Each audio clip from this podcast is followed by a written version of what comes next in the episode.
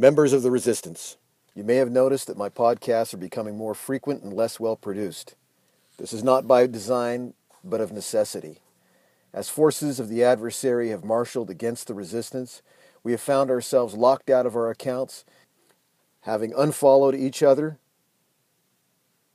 and the victims of doxing and personal attacks. There is more at stake here than our Twitter followers, our convenience, and our internet security. We're fighting for our nation's independence, our liberty, and our sacred honor. What we do today will decide the fate of our children, alive and not yet born, and eventually our grandchildren. This is our generation's great battle. When we are tempted to slide into despair, into cynicism, let us remember that our challenge is no greater than other historical periods of oppression and disenfranchisement from our great American system of self governance. As with previous generations, we must rise to the occasion, throw off the chains of fear, and fight like Americans.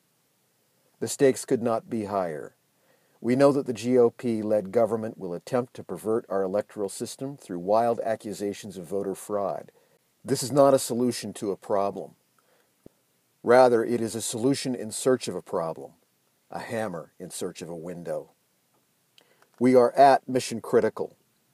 We must call and write our governors and our secretaries of state to ensure that our voter registration information does not wind up in the hands of the federal government. Failing that, we must join any lawsuit that could potentially stay the tyrannical hand of voter disenfranchisement. Stay active in your indivisible groups. If you're in a district so deep red that you believe Democrats do not have a chance at winning, consider throwing your support behind our conservative friends in Stand Up Republic. Keep marching on your members of Congress, local offices.